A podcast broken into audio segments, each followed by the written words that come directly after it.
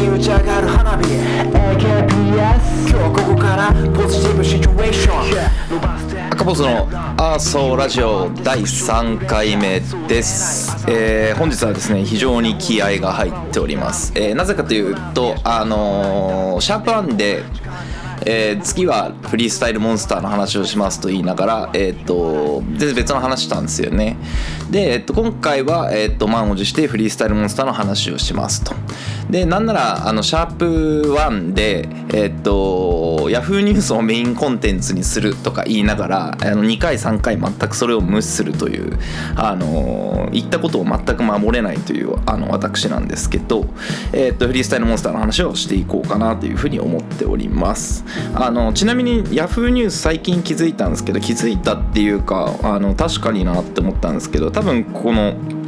見出しってあるじゃないですかトップニュース。多分なんか6個ぐらい表示されてると思うんですけど。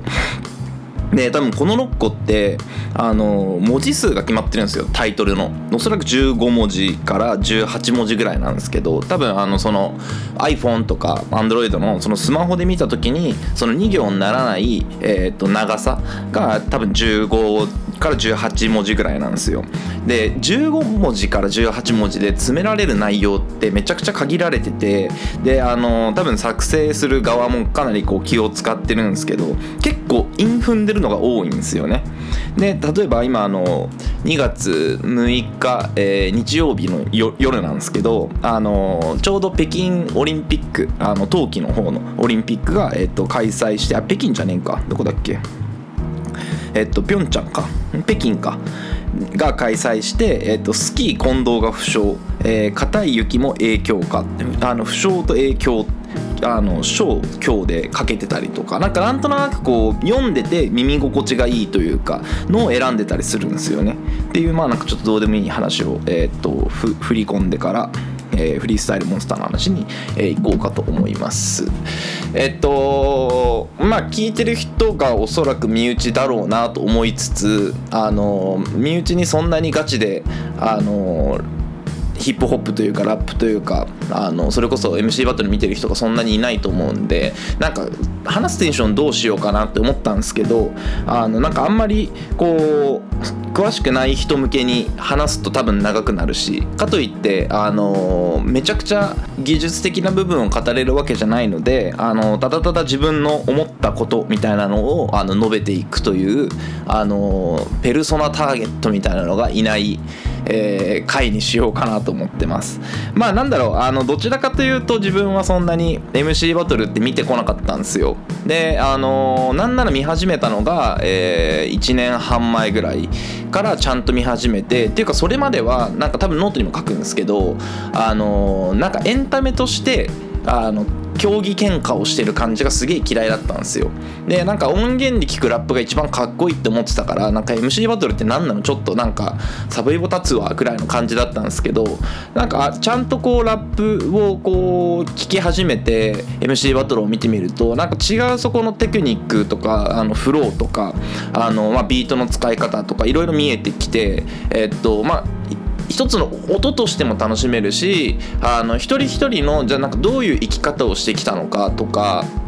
対戦相手とのそのリスペクトをし合ってる様みたいなのがなんかもう完全にそれが一つ一つのあのストーリーになってるなと思ってあの見てるのが楽しいんですよね。なのででそこら辺からめちゃくちゃ見るようになりましたと。なのでだから僕もそんなになんかめっちゃ詳しいってわけではないんですよ。どちらかというとそんなにこうさっきも言ったけど技術的なところがどうこうっていうよりかはこう自分が見てて自分なりの視点で楽しいポイントとかっていうところで見てってるのでまあなんかちょっとこれからあのフリースタイルモンスター見ようかなとかあの MC バトル気になってていくつか試合は知ってんだよねっていう人ぐらいだとああなるほどっていうなんかああ分かる分かるっていう共感が得やすいのかなと思ってます。であらかじめお伝えをしておくとあの完全なネタバレを含むのであのフリースタイルモンスターまだ見てない人とかっていう方は、えっとまあ、見てから見るなりしてくださいと。あの私は責任を取りません。はい。ではえっと早速第1試合目からいきましょうか。あのこのここで話すためにあの記憶力が全く良くないんであのメモをちゃんと取ったんですよ。なのでちょっとあの紙をパラパラめくるノイズとかあのが入ると思います。でえっとまあ初戦がねニドラアサシンですとえっと ID が出てきてまあなんかニドラはあのーこの聞き取れないラップがなんか JK の間で受けてるらしくてなんかそれが TikTok に上がったりとかでなんかプチバズりをしてるっていうのを聞いてあそうなんだって感じでなんか自分が見るあの YouTube でバトル基本見るんですけどあの自分が見るそのなんだろうプレイリストっていうかあの中に二度って絶対上がってこないんで、まあ、正直言うとフリースタイルモンスターであのちゃんと見たのは初めてだったんですよね。でちゃんと見たんですけどなんかすっげえ可愛い顔してんなと思って。あのなんかみんなにもすごい気使ってるしなんか基本的に可愛いんだなと思って。で対する相手がまあ ID で、えっと、2代目かな？のモンス2代3代目か？のモンん？どっちだっけ？あまあいいや。のモンスターですと。でまあなんかあの英語を巧みに使うああのニドラに対してあのまあフローがめちゃくちゃ強いえっ、と ID って感じかな。でえっ、と音源というかビートがえっ、と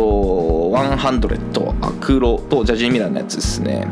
あのタンタラタンタンタラタンタンってやつであもうなんかこれを聞くとあのもう ID と両方思い出しちゃうんですよ。でこう ID ってすごいなって思うのがあの ID と両方の時に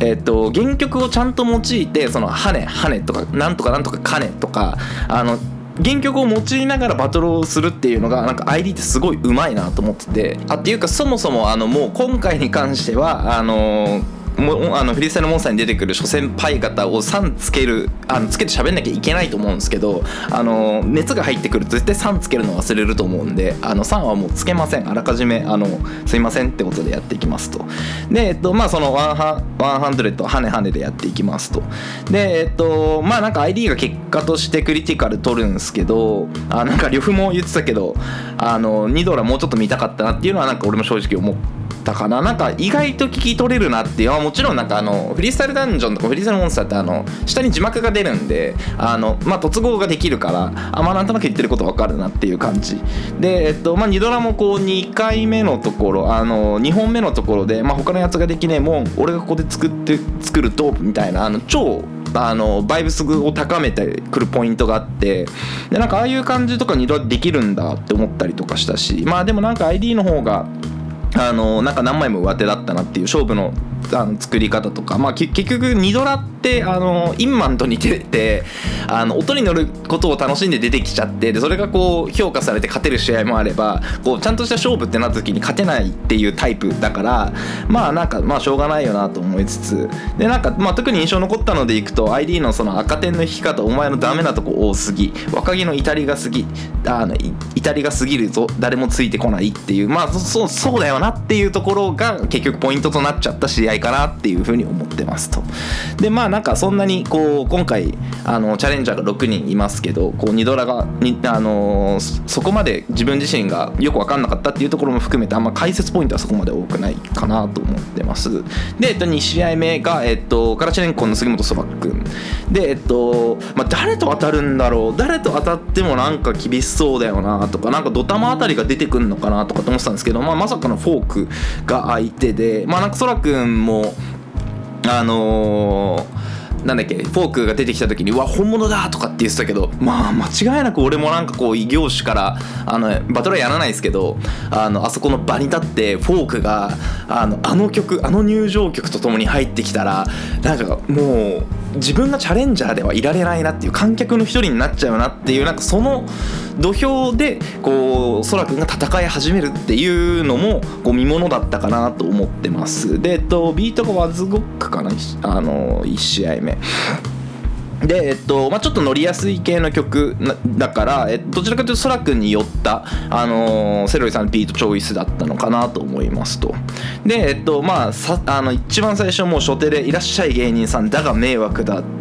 こここには手を出すなっていうあのなんだろうあのラッパーとしての矜持というかあの洗礼を浴びせる感があのパンチ強いなと思って。でえっとまあそこから続いてインフンの後に「イエー!」っていうのはそれは客のセリフだっていう。まず一つってやつ。まああのもうクソクソほどのパンチラインが飛び出してあのフォークが圧勝するんですけどあの結局伊藤聖子だけ空くんに2回入れてそ他全員がモンスターあのフォークに入れてえっと2勝して、えっと、フォークの勝ちっていう感じだったんですけどまあ個人的に面白かったのは2試合目かな。にあの2試合目だね。あのフォークがまあ不格好あのプロと部活動とかで踏んでえっとまあなんか空くんもわーってうまく返したりとか。であの1本目がなんとなくこうおおっていう感じだったんだけどなんか結局フォークが2本目にまあ家を我慢できてないとか。で結局ヒップホップをバカにしてるって言われてもしょうがないよなっていうなんかやっぱそこのこうヒップホッパーとしてのこうプライドというか矜持というか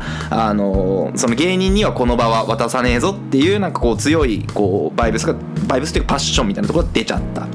でなんかそらくも最後の最後その足元みんな橋本真也みたいなあのなんか剣坂なんか言ってたのかな？ちょっと長い韻を落としてあのフォーク自身もニヤついてってるっていうなんかちょっと和やかな場面が見られたりとかなんかあのフォークも最後その芸人さんすごいすごい好きですからみたいなことを言っててそのなんか芸人だからとかってなんか散々そのバトル中も言うんだけどその一定のちゃんとリスペクトを示すフォークはやっぱりかっこいいなっていうのがなんかこの試合の感想でした。でなんかやっぱフォークの試合はなんか昔本当2000あの何年の頃からあの遡ってみたりとかもしたんですけどなんか最近になるとやっぱそのおじさんの余裕というか大人の余裕というかみたいなのがかなりこうにじみ出ててこう遊びながら試合をしていくスタンスみたいなのっていうのがなんかよりフォークを強くしてるなっていうあの KOK 去年の年末の KOK も確かフォークが優勝したのかな？なんかうん年を追うごとにあの強くなっていくものっていうのもその呂布とかもそうだけどなんかあるんだなっていうのはなんかこういうの見てると感じるっていう感じですねでえっとまあマリノもあの、空くに登場しますとかって言ってたけどまあ圧倒的な強さだったなっていう感じで、えっと、次が、えっと、パワーウェーブが出てきますと。で、えっと、まあ、レゲエ出身の、あのー誰だっけ、チェホンに次ぐ、こう、天才系っていうのはなんとなく知ってたんだけど、ちゃんと見たのが初めてで、で、これを見てから、えっと、11月ぐらいに、あの、渋谷の、えっと、どこだっけ？どっかでやってたあのヒップホップ対レゲエのあのお互いの、えー土俵を持ち込みながらバトルをする、えっと凱旋かな？のあのムートンとのバトルを見たんですよ。であのムートンがあの半端ない半端ないバトルをしてる。もうなんか去年のベストバウトと言ってもいいんじゃないかっていうぐらいあのムートンがしかもレゲエのあの土俵でめちゃくちゃ見せつけちゃったっていう試合を見てででもなんか一方で対戦相手ですあのパワーウェーが出てたんですけど、まあ、パワーウェーブもすげえなっていうなんかうまいなかっこいいなと思ったんですよね。でなんかもう一回見返したりとかもあのそのパワーパワーウェーブとドタマの試合とかをあの見返したりもしたんですけどでえっと1試合目がシーダの不定職者か。あのなんか面白いこうリズムのやつ。でえっとこれはパワーウェーブがクリティカルするんですよね。でなんかあそうなんだって感じ。あのーなんかドタマとかも俺の中でパワーウェーブっていうのは画廊伝説ってゲームのテリー・ボガードの技の名前全然ダメージがねえなって言っておおそう全然知らないけどおおって思ったりとか。こうであのなんか波いじり相変わらずしてくるなみたいなパワーウェーブも返したりとかしてであの地震のその第1波より第2波の方が津波か津波の第1波より第2波の方がすあのすごいんだみたいなこと言ってでドタマが、えー、と第1波より第2波の方がすごいのかだったら第1波からやってくれよみたいなことを言っておおみたいな、あのー思ったりしたんですけどなんかあクリティカルなんだと思ってなんか全然ドタマも悪くなかったなって思うんだけどまあなんかそのレゲエらしいそのバイブスの攻め方みたいなところがまあ評価ポイントだったのかなっていう気がしますね。で、まあ、次が和乳道であなんか全然違うこう戦い方をする2人なのでどうなるのかなって思って、えー、とバトルビートがあの慎吾西成の左。でもう先行が、和乳道で東東西から東ってあのもう原曲をそのまま持ってきてで和乳道らしいスタイルでその後は攻めてって。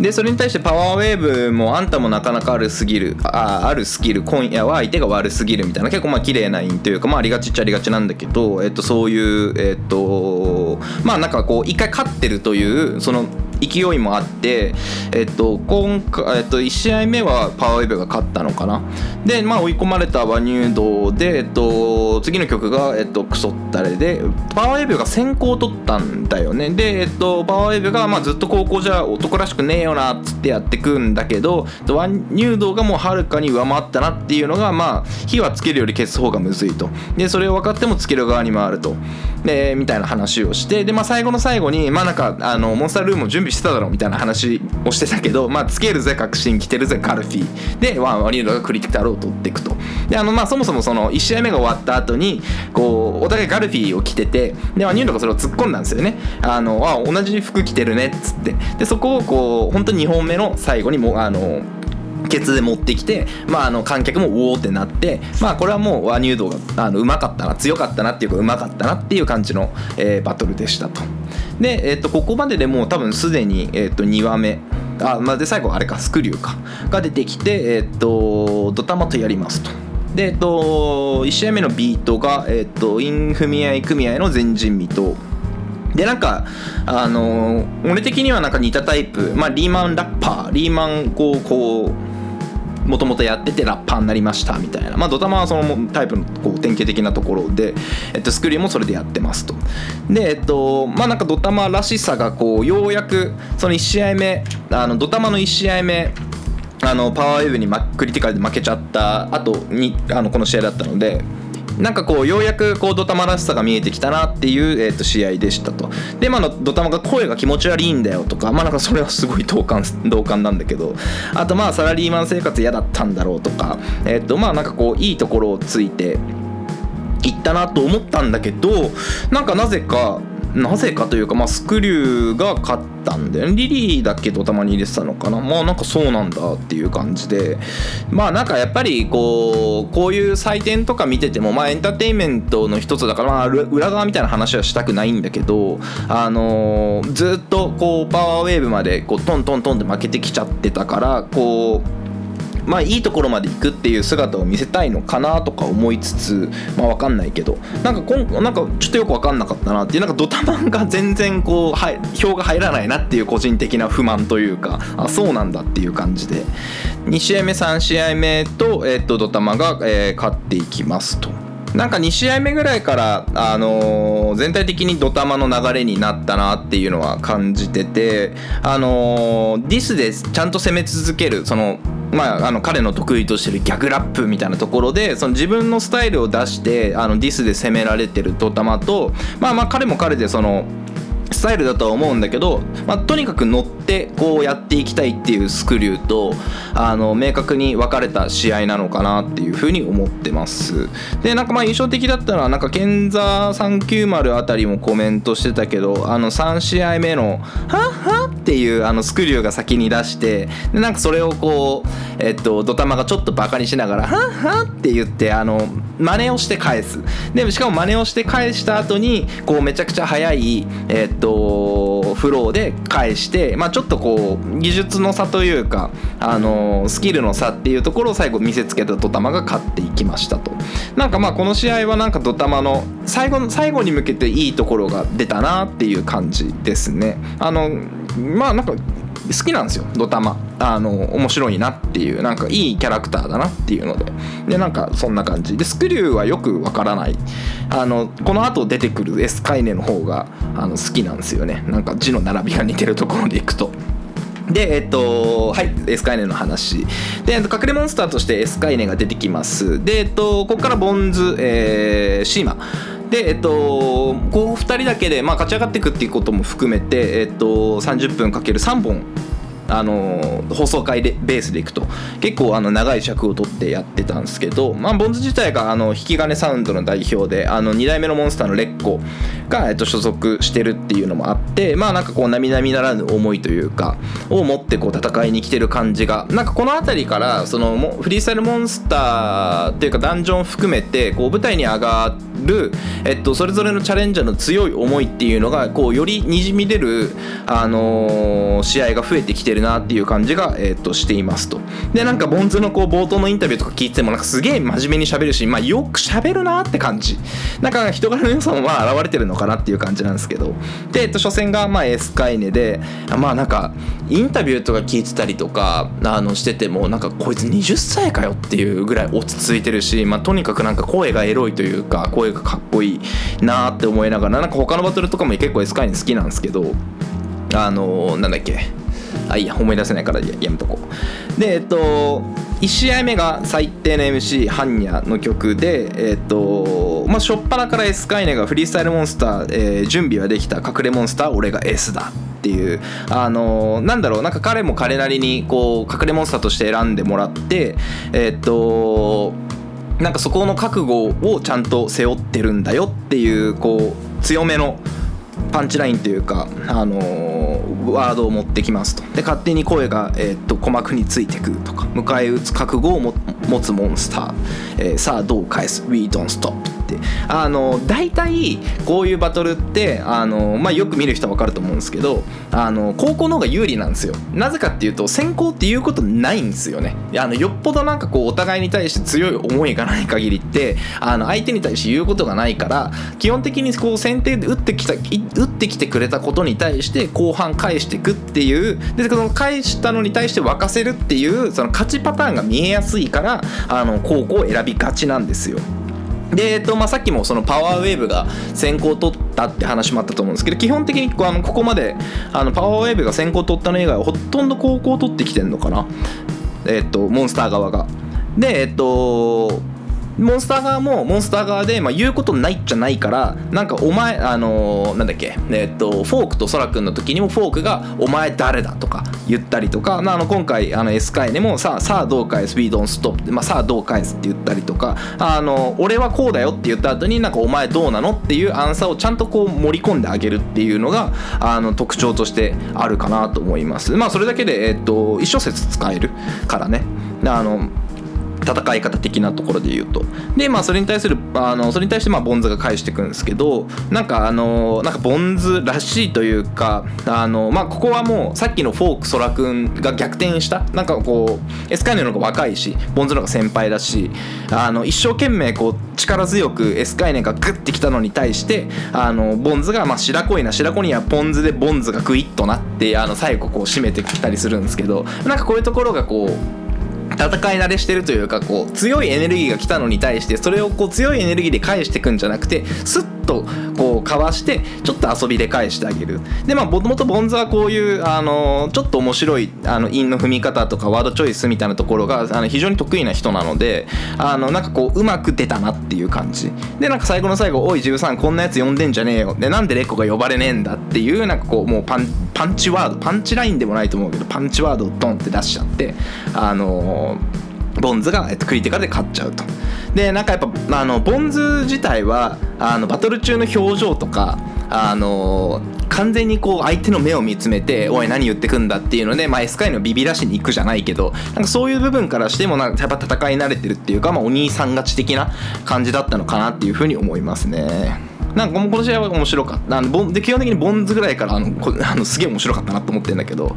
でえっと2回目あ2試合目が、えっと、ワニュードが出てきますと。でまあなんか似たタイプが出てきたなって。なんかボンズも言ってたけどなんかこう男臭い同士というか、まあ、あの語り合い系。あのしっかり対話をあのバトルの中でしていくっていう2人。でなんか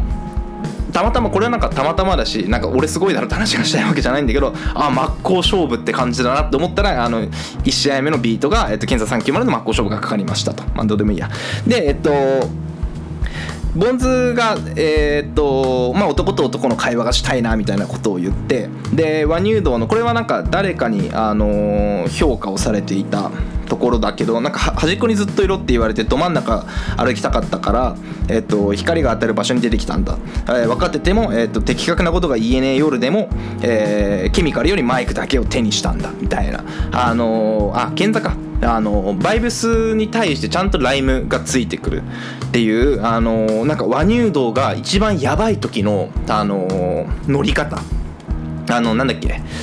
何年か前の鎮座と和乳道の決勝とかもあの全くもってタイプが違う2人なのにあそこまで多分延長2回やったんだよねあのあそこまでやり合ってでお互い疲れ果ててるにもかかわらずあの鎮座は鎮座でこうノリを崩さないんだけどでもこう相手が和入道だからその対話をしていくで対話をしていく中にあのちゃんとそのライムがあったりとかバイブスが崩れなかったりとかっていう戦い方はやっぱ和入道って強いんだなっていうのをなんかこの、あのーフリースタイルモンスターを見て改めて感じましたね。で対するボンズも、えー、と俺の白線を越えた俺とお前と兄弟みたいな感覚だとか、えーとまあ、印象的だったのはあの2パックとビギーも右手に持ったマイク、えージェグナイトは左手に、えー多分銃を持っただろうと。打ち込んだ銃弾は左の心臓を撃ち抜いて、えっと呼吸停止だみたいななんかちょっとこう詩っぽいというかあの綺麗な表現綺麗な表現っていうのかな？なんかあの彼らしい表現をしてくるんですよね。なんかこう印象的だなと思って。まあただなんかやっぱりさっきも話したあのバイブスにちゃんとライミングとかが乗ってきてる和入道があの1試合目は勝つんですけど。で、まあ、どうなることかなと思って見てた2試合目が、えっとまあ、ビートがまさかのあのバッツモンテージいまだに読めないんだよな。なめだるまの一番有名なやつであなんか収めに来てるなっていうなんか何かを収めに来てるなっていう感じ。で、まあ、実際にそのボンズ自体もあのタイマーやっててやっちゃってあの刑務所に入ってたっていうこともあって、まあ、なんかそこら辺がこうリンクしてくる、えー試合になるのかなっていう感じ。でえっとまあ案の定あの和入道も、えっと、そこら辺をあのうまく用いてくるんですよね。でえっとまあ初っ端和入道があの後ろ向きになっても何もねえところから成し遂げるために前を見てると。あんたの背中に書いてあるそれが何かだってよく分かってる。それでも欲張らずに俺はここに立ってると。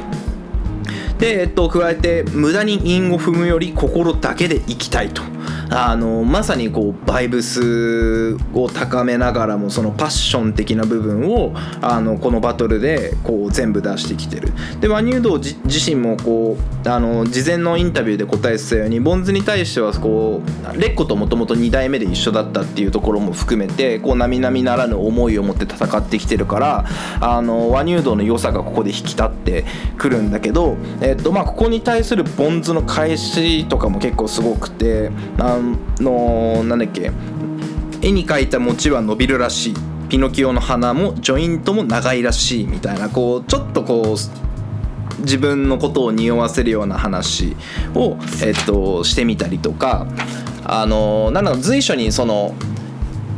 刑務所に入ってたことっていうところを、まあ、2本目このワニュードがいじってくいじってくっていうかあの突っ込んでく。なあいつはずっとマンスターあんたのレコのこと。で俺もあんたが無所に送ってくれた音源忘れねえとか。で俺とお前ただそれだけこれが答えっていう。なんかやっぱりその対話をしっかりしてこうぜっていうのを返してくる。で、えっとは、ボンズもボンズでその刑務所のことをこう回想しながらもう一歩あともう一歩届きそうなところでいつもくじけっちまった俺だよと。何回も何回も刑務所ってところで反省を繰り返して今ここで反省をここに絵に描きたいと。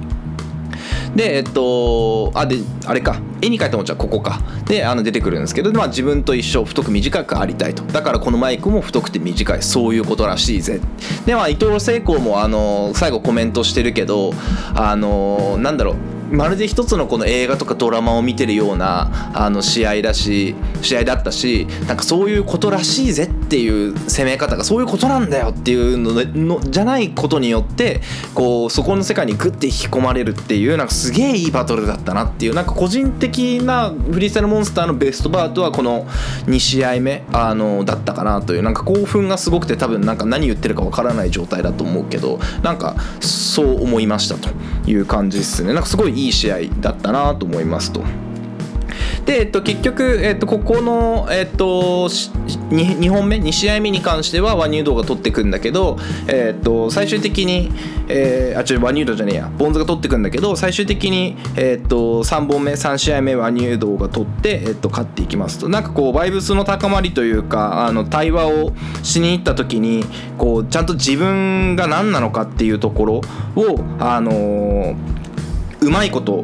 あの表現できててるなっていうのがワニュードだったかなっていう感じですね。なんかこう俺は生きてるやつとしか話をしたくねえと。だから妖怪の名前を名乗ってる来世まで来世まで行くぜ回転させていくだけ。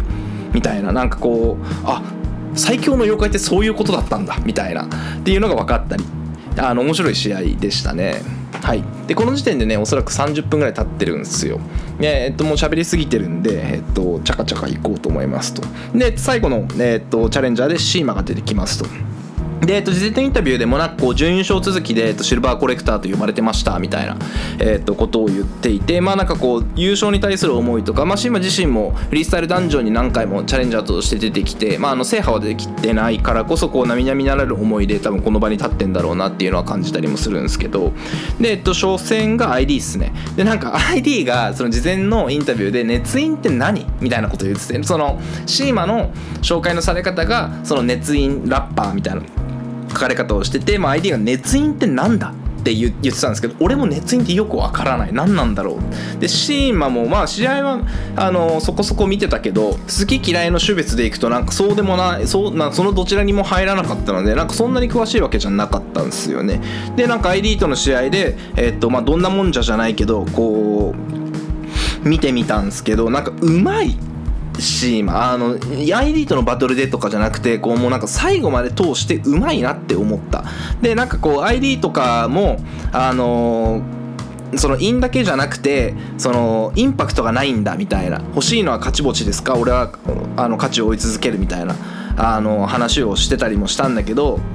なんだろそれに勝る噂があうまさがあるというかあのなんかそんなこと言われてもなんか証拠お前の称号すら粉々あげるお証拠ってちゃんとあのこう韻を踏みに行ったりとかあの最終的に、えっと、2本目かな1試合目の2本目で ID に対して、あのそのしゃがんでばっかいねえで早く客に目線を合わせろと。あの早く客に目線を合わせねえの流行りのテレビとか YouTube と一緒だぞと。自分の世界にあ目線に客を連れてこいしゃがんでたら超えてまうぞと。でなんかこう誰かも言ってたけどそのユニークな言葉を交えながら的確に韻を踏んでいくっていうそのスタイルがなんかこうシーマのやっぱ強いところなのかなと思って。で、えっと、2試合目がフォーク。ですね。でえっとフォークがソラくんぶりの登場でなんかこうちゃんとしたなちゃんソラくんに失礼だけどこうちゃんとした勝ちに行くバトルっていうのは多分フォークは1試合目だったのかな。でなんかなんだろう結局1本目も2本目も、えっと、それぞれ健座と伊藤聖光がもあのフォークに上げただけで、えっと、全員シーマに上げて、えっと、日本選手で、えっと、シーマが勝ってっちゃうんですけどなんか、ん、全体的にいいバトルしてんだけどなんかフォークがいまいち乗り切れてないなというか、まあ、やっぱ客のつかみ方含めてこうシーマの方があの乗りに乗っちゃってるなっていう感じがあのすごいしたかな。なんかこうフォークの良さってめちゃくちゃあの韻が刺さってくるんだけどあの全然こう韻が刺さってる感じがあのあんまり見えてこなかった。で中でもやっぱ一番面白かったなーって思ったのはあのえっ、とら1試合目か。シーマとフォークの1試合目で、まあ、川の流れのようひばりまるで、えー、と美空。空空くんの方が渋いぜみたいな。ことを、えっと、シーマが言って、まあ、そこに対してフォークが「あの美空ひばり知らねえ連れてこいよヒダリー」っていうあの相手が言った美空ひばりからヒダリーを出せるのがすごいなと思ってまあまあひばりとヒダリーはまあ近いっちゃ近いから出そうと思えば出してこれんだけどでもやっぱりあのシーマってもともとそのひふみやレペゼンって言っててまあひふみや自体はヒダリーがあの始めたそのアパレルのブランドであのちょこちょこひだひださんとか、えーっとひだ D とかあのシーマ側から名前が出てくるんですよね。であのなんだっけな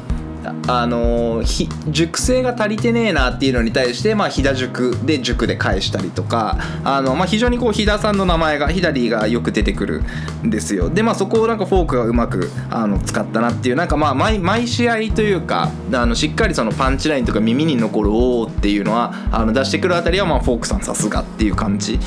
ではありましたが、えっと、シーマに勢い,、勢いのまま持ってかれてしまって、まあ、エスカイネ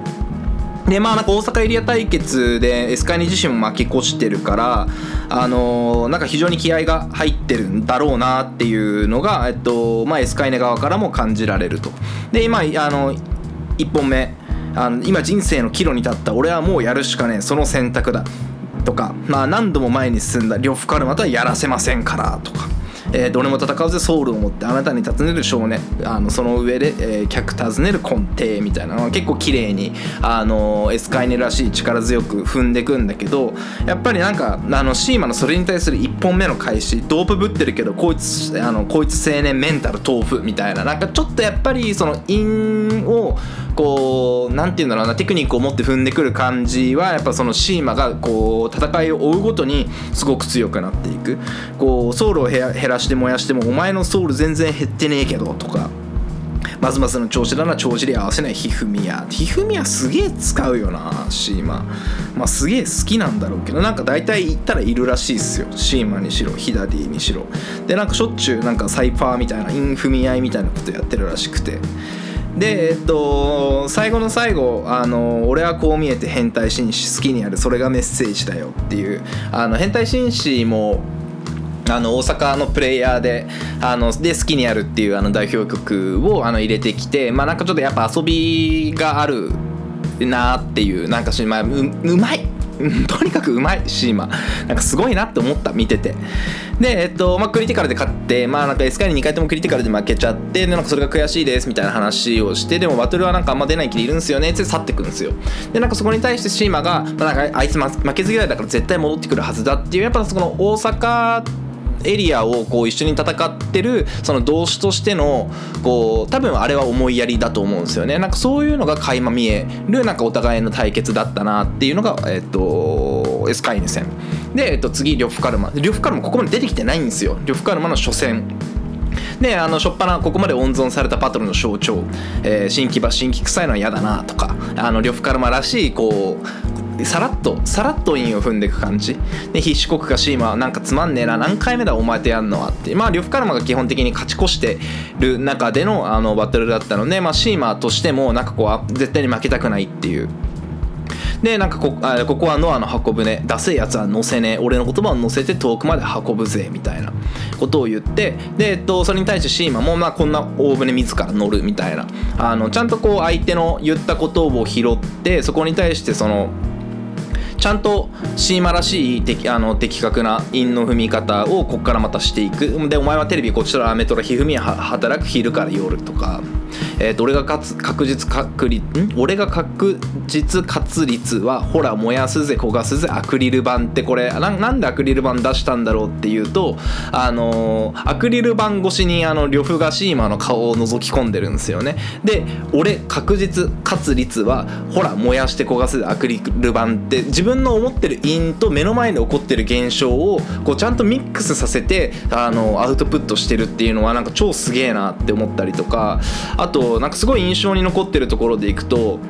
えっ、とカルマタクバンタクバルさん。カルマカルバンタクバルさん。バルタン星人3分間っていうまあなんか持ちネタなのかなよくわかんないけど。あの呂布相手に用意してたあのライムなのかもしんないけどこれをあの仮に頭にポンって浮かんだとしてあのバトルの場で即興でカルマカルマをカルバンタクバルさんバルタン星人3分間って絶対俺言えないなと思って。でやっぱそこがあの音源ラッパーとあの即興であのフリースタイルとかあのサイファーしてる人たちの明確な違いだなっていうのはあの全然あのパンチラインでも何でもないんだけどここを見た時にああやっぱりなんかここのまでのレベルに行くってすげえ大変なことなんだなっていうのは思いましたね。なんかうまかったなと思って。ねまあなんか最終的にほらチャンプ気取りやあほらチャンプ気取りか踏むと邪魔っていう風に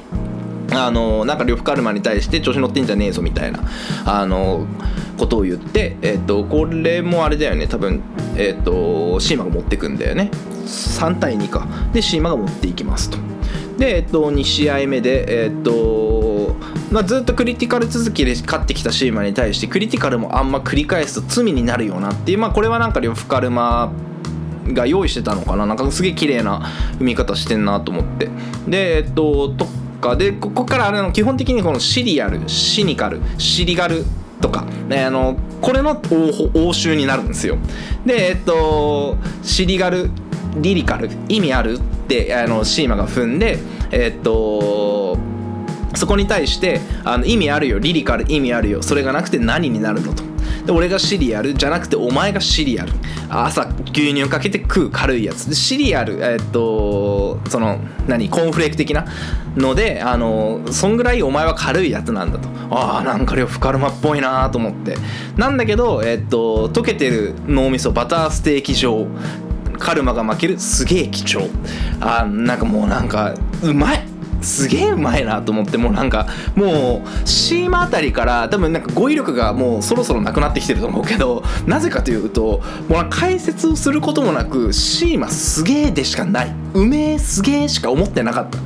であの出張とかも出てて出張行った帰りとかあなんか最近移動が多いから移動中に見てるんだけどなんかもう移動中に感動しちゃってるみたいな。うわーみたいな。普通にしれっと音楽聴いとけよって感じなんだけど。で結局2試合目でシーマが、えー、とクリティカル取って呂布カルマを、えー、と勝ってしまうと。でまあなんかテレビ的にもそのなんだろう。般若が見たいっていうのもあるしあの最後まで進んでよかったなと思って。で、えっと、般若が出てきますと。っていうかすごいね。あの呂布カルマは2021年の大会だけで540万の賞金があると。で彼は彼であの YouTube でスパチャで稼いでたり、まあ、普通にテレビのなんだっけ相席食堂とかも呼ばれてたりするからなんかいくらぐらい稼いでんだろうなと思って。まあいいや、えっ、と、あれですね、あの、般若戦ですね。で、まあ、満を持して、えっと3年ぶりのバトルで登場してきた般若で、え1試合目ビートが、えっとアイスバーンのロイヤリティ、うおーって感じ。で、えっと、先行が般若で、えー、初っ端から「うるせえ全員声上げろ」っていうところから始まるんですよなんかなもう般若さんらしいなっていう感じの始まり方をして、えっとやっていくんですけど「まあ、おいバイト君取り込もなそれがバイト君」とかね般若らしいこうあの言葉のチョイス。で「お前のラップなんて何も響かねえ。来いよシーマ。俺を殺してくれ」とか。で、えっと、そこに対してシーマが、まあ、騒げ、make some, make some noise どいつもこいつも、えー燃やすぜ、ボイルって言うんですけど、あの、まあ、これ、本当健太が言ってたことがまさにその通りだなって思って、あのーなんだっけ、こ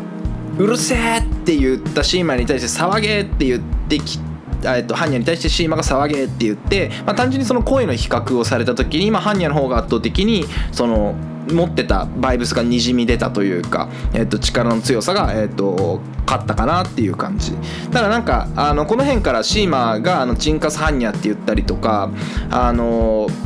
なんだろうずっと般若を見てたからこそ出てくるワードチョイスっていうところにそのリスペクトが感じられてなんか見てるこっちもあのすごいこうシーマ側のあのリスペクトの感情に立ちながらあのなんか分かる分かるっていう感じで試合見れてたんですよね。まあ、一方でなんかそのやっぱり般若も般若であの3年ぶりのバトルでラスボスという重圧をあの背負って、まあ、背負ってるのか背負ってないのか分かんないけど、まあ、あの般若らしい戦い方っていうところがやっぱりどうしてもこうフリースタイルモンスターみたいなレジェンド級の人にどんどんどんどん上が当たっていくにあの当たっていくにつれてあのやっぱリスペクトが出てきちゃう分やっぱそこを相手がどう返してくるかっていうのがなんか結構難しいと思うんですよまたやったことないけど。でやっぱ般若って絶対あの般若の戦い方変えないからやっぱりそこに対してちゃんとそのバイブスとかパッションみたいなところ、まあ、ももはや人生そのものでグッて戦あの当たりに行かないと般若みたいな超豪鉄の相手は倒せないと思うんですよ。でなんかそれはなんかあの審査員も誰かコメントしてたけどあのリスペクトがまあエロンかにじみ出ちゃってるって言っててまあなんか確かにそうだよなと思いながらもでもまああのシーマもシーマでリスペクトはにじみ出てるんだけど今までこう戦って勝ってきたあの勢いはそのままだし自分のスタイルっていうのは基本的に変えないであのここまでやってこれてた。で、えっとまあ、それが最終的にどうなりますかっていうのが、まあ、あのこの試合の見ものだと思うんですけど。でえっとまあそんな感じで、えっと、1試合目はえっとモンスターハンニャが、えっと、3人で勝つんですよ。で、えっと、2試合目に入って、えっと、マジでハイ。どちらかというとシーマ寄りのビートなのかなっていう感じ。でえっとまあしょっぱな、えっと、ハンニャが先行でそんな草好きだったらよこいつに持ってきてやっから火つけろ。俺はニトログリセリンだからこの場で火つけろみたいな。やっぱなんかハンニャらしい感じ。でえっとで攻めてきますと。でまあリリックはまあまあライムもまあまあ即興まあまあだけど呼んでこいまあまあで俺がはお前の半端なリリックじゃ俺のことなんて倒せやしねえぜまあまあえっとバカと。で、えっと、そこに対してシーマこれなんかなどうなんだろうと思ったんだけどほらははほら般若のはるか上を離陸してる飛行場。同様非合法。合法も関係ないっしょっていうのはそのマジでハイがビートだからあのメダサイファーの中にいる R 指定まあ、要はクリーピーナッツのその合法的な飛び方らへんから引っ張ってきてんのかなっていうのはその原曲結構でも遠回しなんだよね先方がね。なんかこの辺はどうなんだろうって。まあなんかハンニャと R っていうあの、まあ、2大あのラスボスがいて、まあ、そこら辺から引っ張ってきてんのか分かんないけどなんかその合法をなんでここで持ってきたんだろうっていうのはちょっと気になって、まあ、草の話してたっていうのもあんのかな。よく分かんないけど。でえっと個人的にその印象に残ってたのが3試合目でもうなんか完全にそのなんだろう般若がバイブスで攻めてくっていう感じがもうあの1本目から出てきててであのアナキのフェイト。でえっと初っ端からあのガキの頃からこれにかけてきたそんだけだっていうもうなんか他の他の解説というか、まあ、もう俺もそうなんだけどあのこの言葉に対してこのバトルに対して般若のスタンスに対して般若の生き方に対して、あのー、コメントをするということが野暮であると。あのガキの頃からこれにかけてきたそんだけだと。もうなんか分かってるんですよね。みんな見てるみんなもそうだし犯人も分かってるし目の前にいるシーマも分かってるとおそらく審査員も分かってると。だからごちゃごちゃごちゃごちゃするようなことは言いたくねえと。で別に俺は般若だそう本名吉尾武田であると。もうなんかこの辺のその般若イズムというかあのもう男まあなんかルッキズムどうこうみたいな話をあのドタマもしてたけどあのまあでもそんなのを超越して男般若てかもう般若だなっていうなんだろう語彙力がなくてごめんなさいなんだけどやっぱりなんか般若の凄さみたいなのはこの3試合目に随所に出てた。でセロリありがとうこのビートに乗って嫌乗らせてくれてでシーマありがとうここに来てくれて俺とやってくれてただそれだけでっていう。でなんか般若ってやっぱりこうレジェンドだしこう昔からしっかりそのジャパニーズのヒップホップっていうのあのー、なんだっけジブラとかああいうところから継承して、えっとその伝統を作ってきた人だからあのどちらかというとテクニックとかスキルとかなんかそういうことじゃなくってしっかりとそのヒップホップ前としてそのもう般若たるやっていうところをしっかりとその伝えていくそのどちらかというとあのー、クリクラシックなその戦い方というかクラシックな生き様クラシックな、えっと、ヒップホップの、えっと、組み立て方っていうのを般若は割とする。がやっぱかっこいいなって思うしでそのちゃんとその目目の前身の回りの人に対するリスペクトっていうのはある程度持ちながらあのーあの試合を進めていくっていうところはなんかやっぱ般若のかっこよさだなっていうのはすごい感じましたねここの3試合目のこの本当に1本目を見ただけで。であのハンニャはもうラスボスはやらないんですよ多分。えっ、ー、とはもうそれも言ってたしあの一回なんならジブさんにあのこのラスボスのオファーを受けてから一回断ってるらしいんですよ。でまあなんかそれでも引き受けてる感じ。でえっとハンニャはハンニャでちゃんと去年とかもアルバム出してるし、まあ、俳優業をやってたりとかそのなんかさまざまな顔を持ちながら多分こうこれから自分がやるべきそのヒップホップのあり方というか、えっと、向かう先っていうのは決めてると思うんですよね。で、えっとまあ、そんなのも含めながら、まあ、しあのさっきの続きで審査員俺はもっと進化しこんなバトルじゃなくてもっと上の話をしようぜと。で飛車角大手大手大手ってかあのこの1個前にシーマが言ってたことを持ってきて OK 俺を倒してみろよと。でえっとまあそれに対してシーマが、まあ、倒すぜ今からカウンター。まるでバーカウンターの遊び方変わらねえ。これはあのシーマが事前のインタビューで言ってた、まあ、あの般若に1回会ったことがあってで般若にそのバーカウンターのところでサイファー仕掛けたら俺そういうのやんないからって断られて、まあ、それが悔しかった。へあのめちゃくちゃヘッズだったから悔しかったですと。でえっとその後えっとあの日あんたと R とあんたのバトル家族と見てハードルも上がったぜと。であのもういうことはないでしょう。R と、えー、般若のバトルのことを持ってきてますと。だけどバトルじゃない俺はヒップホップライフが過酷と言いたいと。なんかそのバトルとかあの今ここであの勝ち上がってきたとかなんかそういうことじゃなくてそのヒップホップとして生きるって何なんだろう。その人生をかけてあの生きてくって何なんだろう。っていうのをこうシーマもハンニャのああのハンニャの1本目に対してしっかりアンサーしに来てるんですよ。でなんかここら辺まで行くとなんかもはやそのエンターテインメントとしてのバトルではないしそのスキルがどうで技術がどうとかじゃないんですよ。もうなんか生き様同士のぶつかり合いなんですよ。でなんかそれって超かっけえなと思って。でやっぱそこになんかこういろんな共感とかあのもしかしたらまあネガティブなあの見てる人からすると感情が生まれたりもするんだけどあの基本的にはそこに対して共感する人が集まってそのゴーンフィンガーが生まれたりとかだあのああいうそのトラックに対しての乗り方がいいよね。この人生のかけ方がいいよねっていうところに人が集まってきてそのなんかコミュニティとか。いやそれ自あのそのそのバイブスとパッションみたいなあの生き様をかけたまさにそのヒップホップなスタイルこそがあのコモンズになってそこに対してコミュニティができていくみたいなことをなんか最近すごい思うようになってきてるんですよ。なんかなんか明確にそれってなんかでも綺麗事だと思うんですよ。でなんかその綺麗事をあのノートにあの今してるんですけどあのもうそろそろ公開できるかな。でまあそれはそれでいいとして、まあ、じゃじゃあ具体としてどういうことをやっていきましょうかっていうそのうちの一つがあのアカポスとしてのそのラッパーの活動だったりするんですよね。だからなんかあんまりその綺麗事って別に仕事でやってあのなんか綺麗ですねって言われればなんか俺はそれでいいと思ってて。だだったらそうじゃないところでこう自分のらしさってなんだろうっていうか自分にとってのヒップホップあの的な生き様って何なんだろうみたいなところってあのやっぱこういう場面に遭遇しないとインスピレーションも湧いてこないしあのあで逆に言うとこういうのを見てあやっぱり自分が今までこう生きてきたそのスタンスというか生き様って間違ってなかったんだなっていうのを再認識したりするんですよ。であのごめんめんなさいあの全然関係ない話が途中入っちゃったんですけどでこんな感じで1本目が終わりますと。で、えっと、そこに対して、えっと、ハンニャが、えっと、家族あってありきのヒップホップだったらじゃあ今日ヒップホップじゃねえよと。あの家族をもう捨ててまででもおめえに勝ってやんだよ俺はっていう。だからそこまでハンニャはいろんないろんなことに対して覚悟を決めてこの舞台に立ってヒップホップをやってるってことなんですよね。まさに人生をかけてるっていうあのガキの頃から変わってねそれだけだっていうそこに繋がってくるんですよ。で関係ね一人でやってきたこのマイク握って太く短く太く長くももっと行くぜと。もっと上に行くぜと。でこれが永遠に続いていくんだ。この一瞬が俺のやり方なんだ。これが勝ちパターンなんだと。あのまあさっきその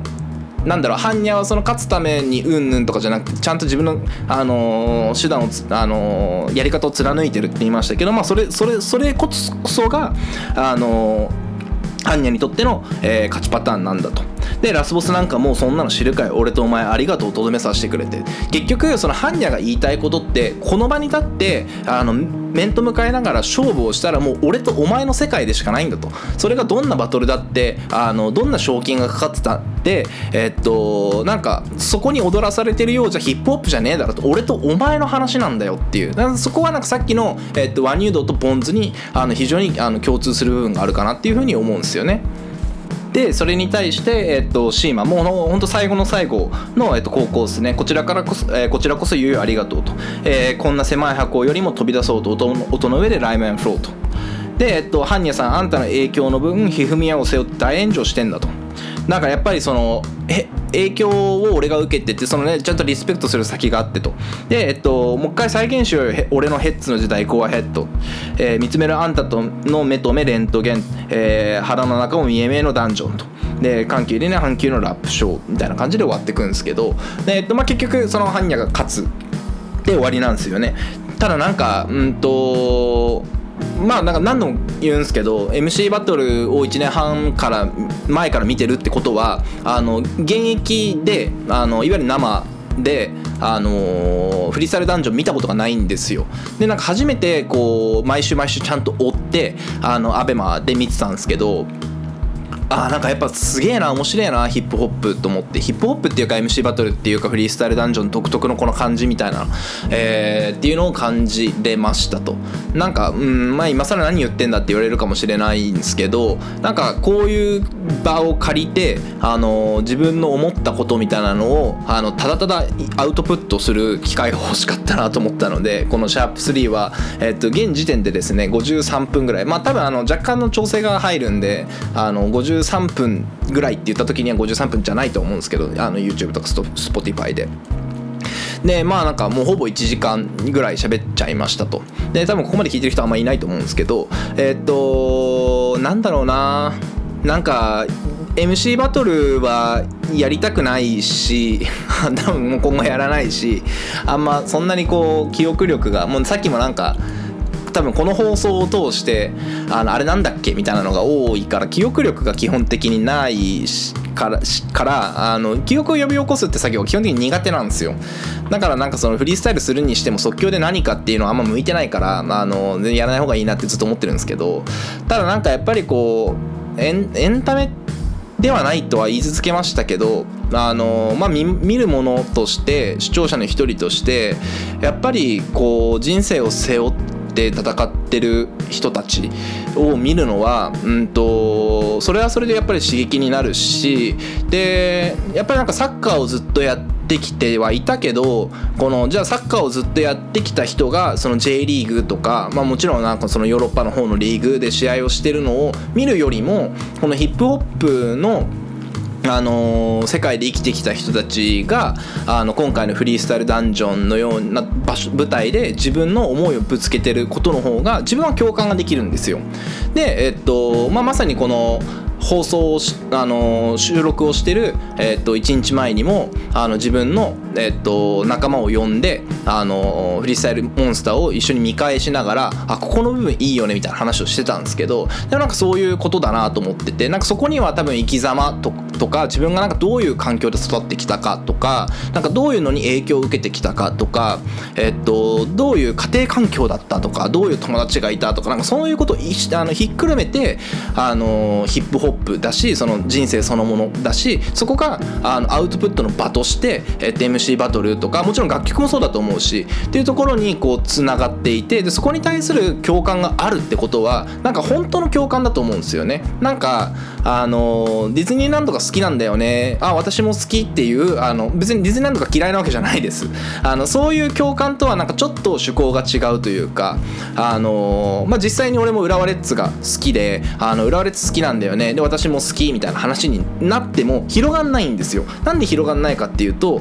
こっちは浦和レッズのことを小学校3年生4年生から好きなんだけどなんかキャスパー・ユンカーっていう超かっこいい選手がいるから好きなんだよねの時点でも話が合わないんですよ。でもなんかヒップホップの例えばなんかあの曲のこの部分いいよねとかあのそもそもじゃあ今回の MC バトルのシーマとあのハンニャの第3試合目ってすごかったよね。あのもう完全にいろんなものが溢れ出てたにじめてたよねっていういうところから会話がスタートするとあそこに対してそう思うってことはこのこの人ってこういうバックグラウンドがありそうなんだな逆に言うとシーマのこういうバックグラウンドに対して共感ししてるんだろうなっていうことが分かるから話が早いというかなんかこう一歩踏み込んだ会話ができると思ってるんですよ。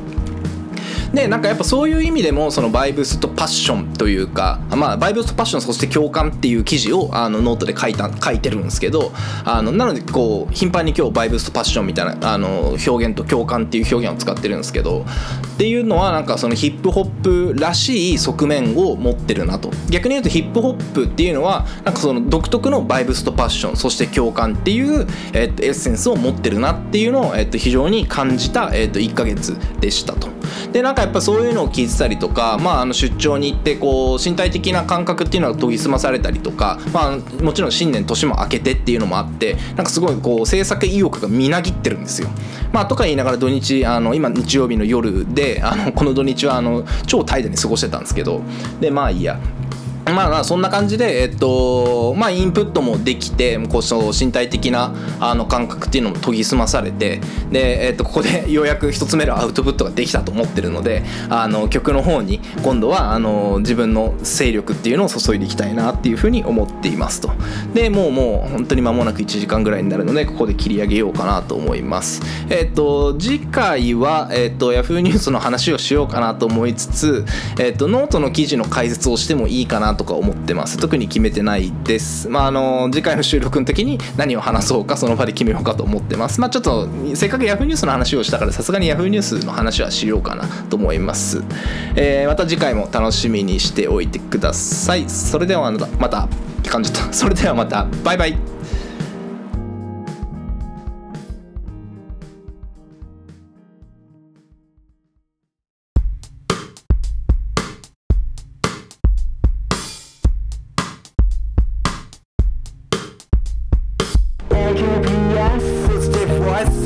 り上げるシチュエーション AKPS ボイストークハータイストーク朝までラブ AKPS 飛び散る火花まさに打ち上がる花火。AKPS 今日ここからポジティブシチュエーション、伸ばして止めるラン勢い余ってスクショ撮る連射。想定内。朝の手たらく見てみな本日はほらお日がらむよくよくよなんてしてる暇はない。だってすでにもう時間がない。おもむろに取った服は似合わない。野菜スタートから不安苦笑い。そばで見る P も愛想笑い。遮る往復残と愛の形間近やまだ。週半ば水曜一方デスクたまるタスク型投げ出したくなるいっそ負け続きの泣き顔まるで春うららしゃねえな手腰上げ方の力抜いて広げるこの翼